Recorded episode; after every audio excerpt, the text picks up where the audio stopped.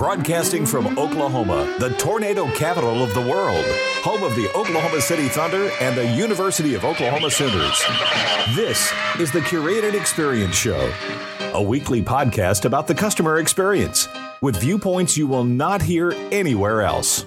And now, your host, author, and customer experience expert, Amas Tenumah. Welcome to the Curated Experience. I am your host, Amas Tenumah. Uh, if this is the first time listening to us, our show focuses on the customer experience, and I've got a great show for you today.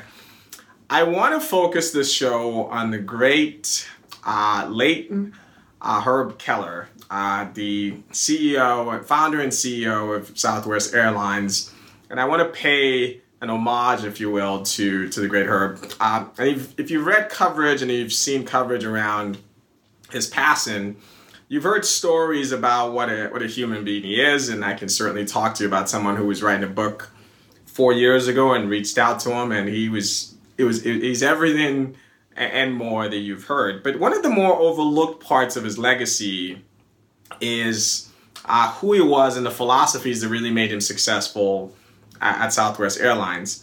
Uh, what you, you tend to hear get coverage on is what he did in terms of the operations of Southwest Airlines and streamlining things and creating this environment where he he ran a very profitable business at a time when no one else was was doing that. So if you then think about the customer experience, um, they are world famous for their the way they sort of approach customer service and experience on the plane itself.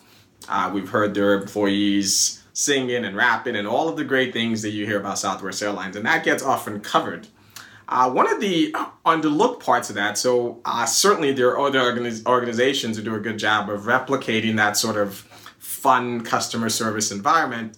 Uh, no one does it as well as they do, but you've seen that about. But the thing that gets missed is the underlying philosophy around why you see that and, and, and what really governed the way he, he, he thought about uh, customer experience and the employee experience. And I would sum up the philosophy in, in one sentence. So for him, it was employees first, customers second.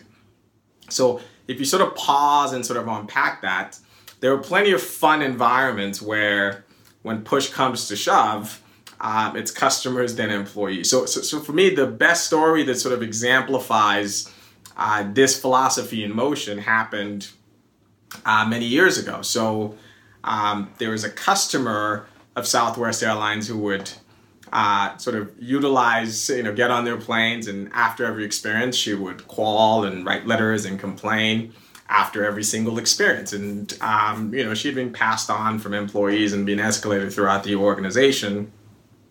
And then finally, someone sent it, sent it up to, to Herb, who was the CEO at the time. And if you want to sort of understand how true you, ha- you have to be to this philosophy is, uh, when Herb finally responded to her, uh, his letter ended with, We will miss you, love Herb. And if you think about that story for a second, how many sort of leaders are willing to fire customers um, for their employees? How many leaders sort of understand and believe that yes, there's employee experience and there's customer experience, but in the end, uh, you put the employee experience ahead of the customer experience. And the second lesson there is that you also need to be clear about what kinds of customers make sense for your value proposition and for your brand.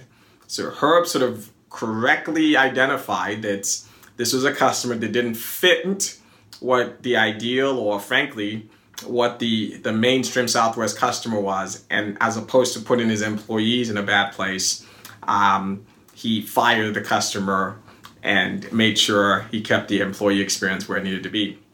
So Herb was was right then, and leaders who are uh, trying to build great customer experience cultures and are following this are right today in doing so.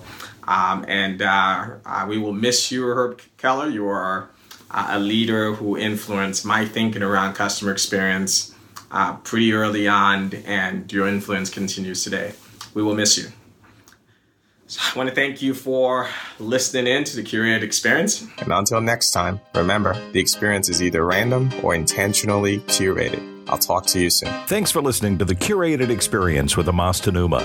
If you like what you just heard, we hope you'll join the conversation online by visiting us at curatedcx.com or at amastenumah.com.